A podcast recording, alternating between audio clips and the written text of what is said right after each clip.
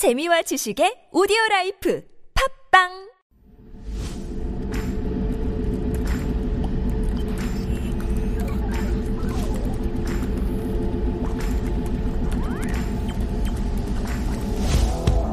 Techie. Highly informed. Digital generation. Fearless. Diversity.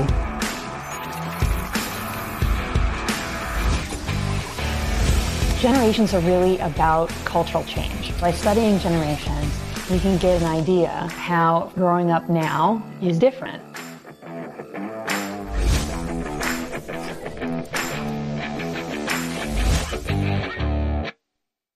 If they BS, we swipe on.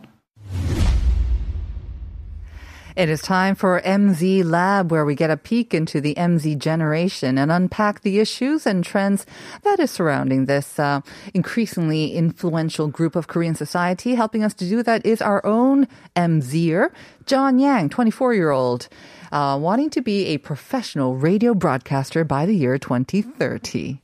Good morning. Good, Good morning, I haven't John. heard that in a while. yes. Good morning. Yes, to remind you once again Yes. What my goal is. what your goal is. Yes. Um, yes. Um, and uh, if you are joining us on YouTube, you will notice that he has on a very special T-shirt. He surprised me with it as he walked into the studio. I did not he actually her. brought a different change of clothes, or you were wearing it underneath, I guess. I was wearing something else, but I got changed. Yes. Right. It's a very, very uh, chic. Black and white T-shirt. you, It's thank got you. ROKAF and huge Korea Air Force on the back as long, as well as a tegoki on your left arm. Very Yes. proud of it. It looks brand new, but I understand it's not. you didn't just buy it. No, I did not just buy it, but I've had it for several years. But it's one of those like things that you just kind of feel uncomfortable to wear outside the army because you feel like you're bragging too much. Yeah, so I haven't kind worn of a brag T-shirt, but it's a nice one. You deserve to brag. I mean, Air Force. I'm thinking Top Gun. I'm thinking you're flying airplanes and helicopters. and- Definitely not. Definitely, Definitely not. that. Okay, so Yes. we'll I guess uh, have to get a reality check on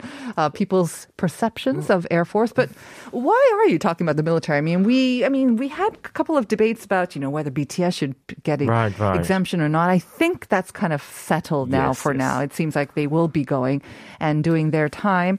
Um, why military? So, So- are we talking about this now? Yes, so May this month is National Military Appreciation Month. Really? And as someone who's been to the army, I've just really wanted to talk about the subject. Okay. And, you know, how the military has changed and adapted over several years. Mm-hmm. And I want to tell you guys about how the army has changed.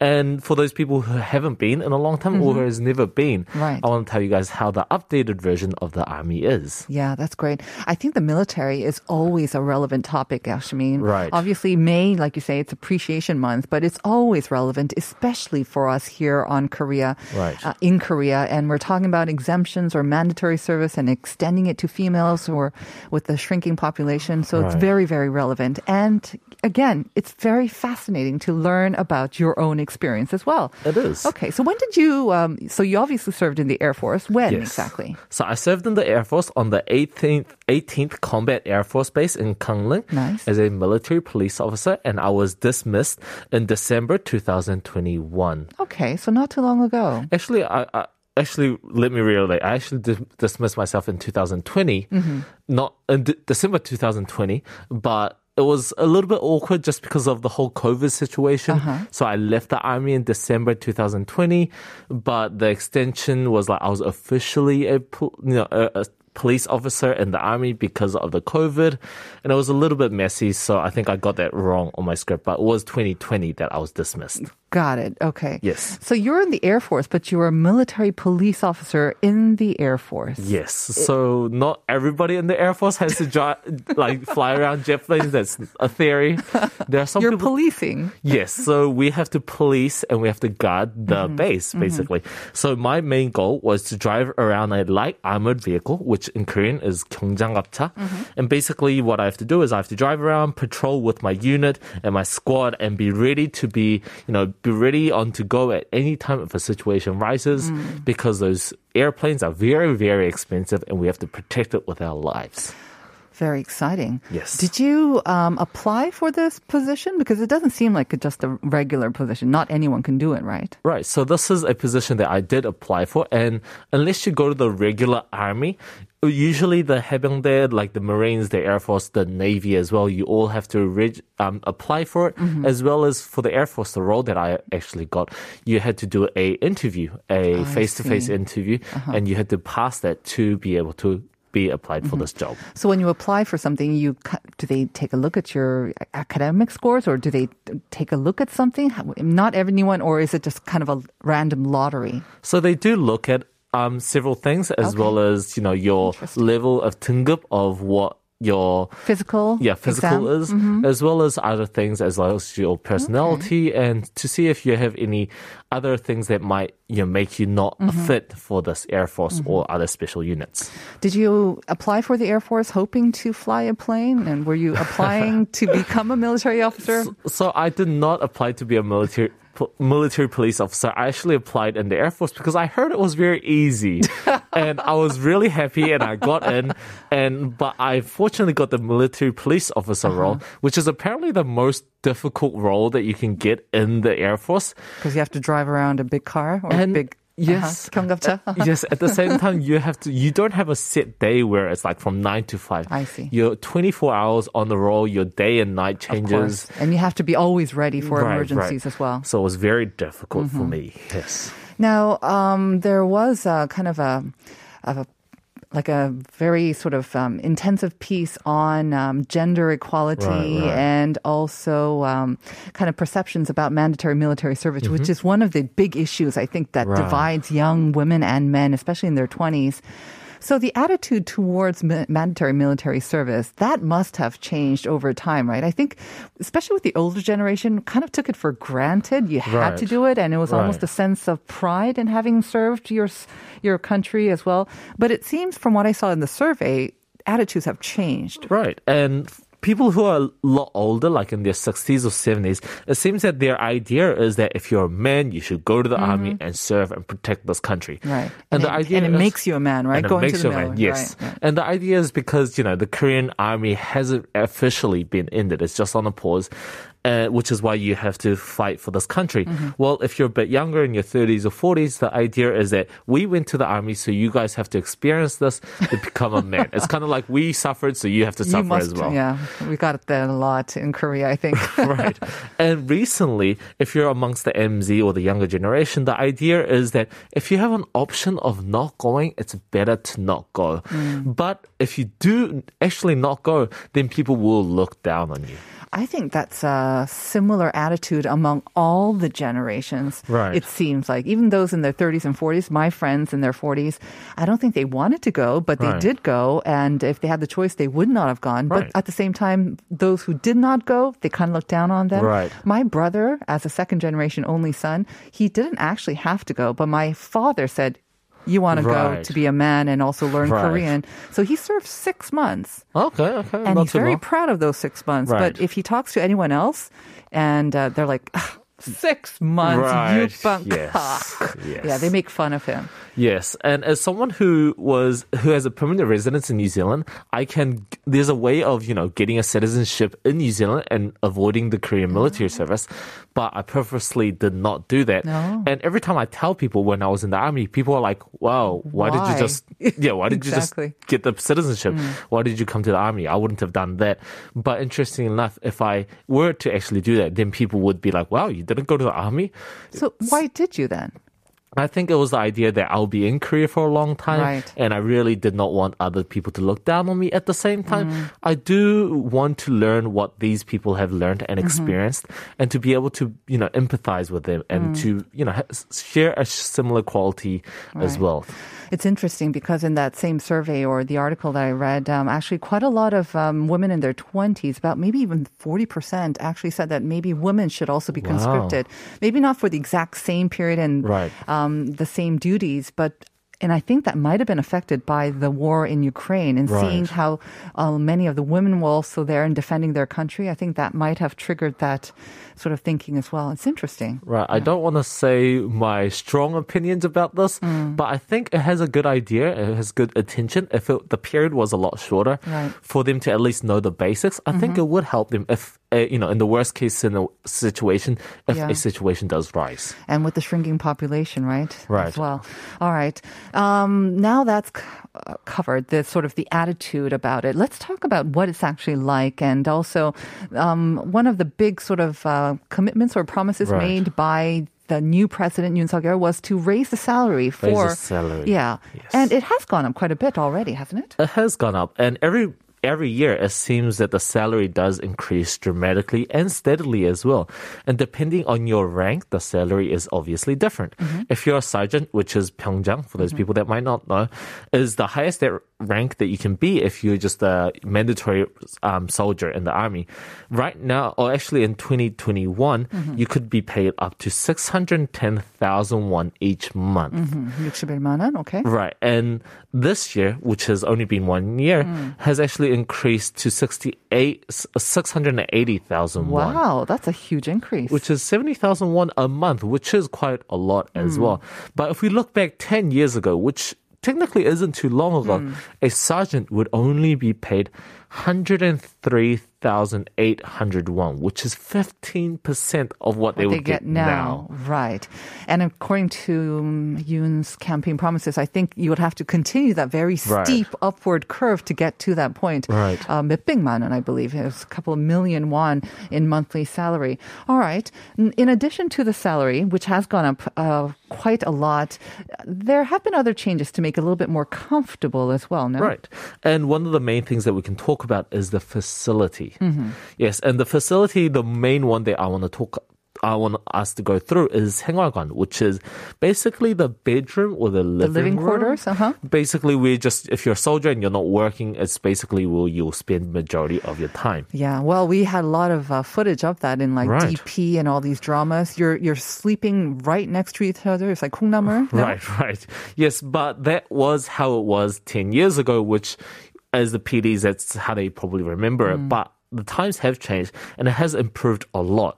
Recently, there has been a thing called 동기 생활관, which means basically the same rank bedroom system where you'll be sharing your bed or your room with five to eight other people, and those people will be very similar ranking as you, either the same or a little bit higher or a little bit lower. So you'll be kind of just everybody around the same ranks. It's like a big dorm room, right? Or kind of almost a youth hostel. Where you, do you have like bunk beds, or is it just beds in a row, or Right, cots? usually it would be just your separate bed. So Okay. Mm. you just have your own separate bed and your own separate locker as well. But before, you'd have to share your room with 10 or 20 yeah, other people. That's what we saw, Right, and, and sleep on the floor, right? Right, it's like just a wooden floor, and Or a you have platform. Mm. your thin mattress, your thin green mattress that every probably Korean man has slept on, Mm. and that's how it used to be. And but now it's the 동기 생활관, Mm-hmm. and it's usually like this. But I'm not gonna say it's all like this because some regions in Korea, especially some parts of the army, they have not been updated, so they do s- they still do sleep in the old how they're portrayed in the movies. Mm-hmm. But majority of the places are upgraded now that you have your own separate bed as well. Right. And you mentioned that, um, I mean, that's maybe not the case for all, but there are even more luxurious quarters for the Yes. select few. your, your, your, your tone of voice and your expression has changed. Who are we talking about here? Yes, we're talking about KATUSA. Yeah. And I'm saying this because I'm jealous and because I didn't get into it. Uh-huh. And I've heard recent stories how they have their own separate room as well as they have their own separate bathroom as well. Mm-hmm. And I'm just saying, I don't even have a, my own room and bathroom at my house in Seoul. So it is very luxurious and I am very, you know, I'm very jealous of them at the fact that I didn't get in, but I really wish I would. I sense that when uh, you and your friends get together, and I'm sure you all served in different, uh, um, what is it, bases and different sort of conditions as well. Are you all saying, oh, I had it toughest, you know, what I went through was the, was the most difficult and you guys, you know, Yes. you, what did you call it? Chair force? That was the Yes. chair force. So that is what they would call us, the Air Force, often by the other people.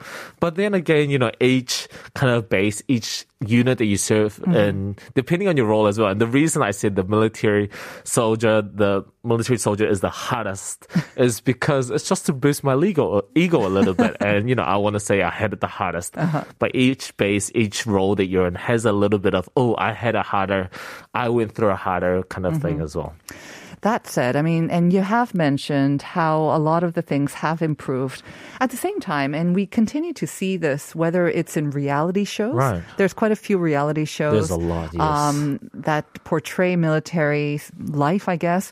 Um, but those are entertainment reality shows. Right, right. And yes. then and then you have these dramas, which Right. like DP, I think is probably the one that really sticks out in my mind, and maybe dramatized, but at the same time, it brought up a lot of bad memories. I think for Right. people who went to the military Right. uh, decades ago and they faced those same circumstances.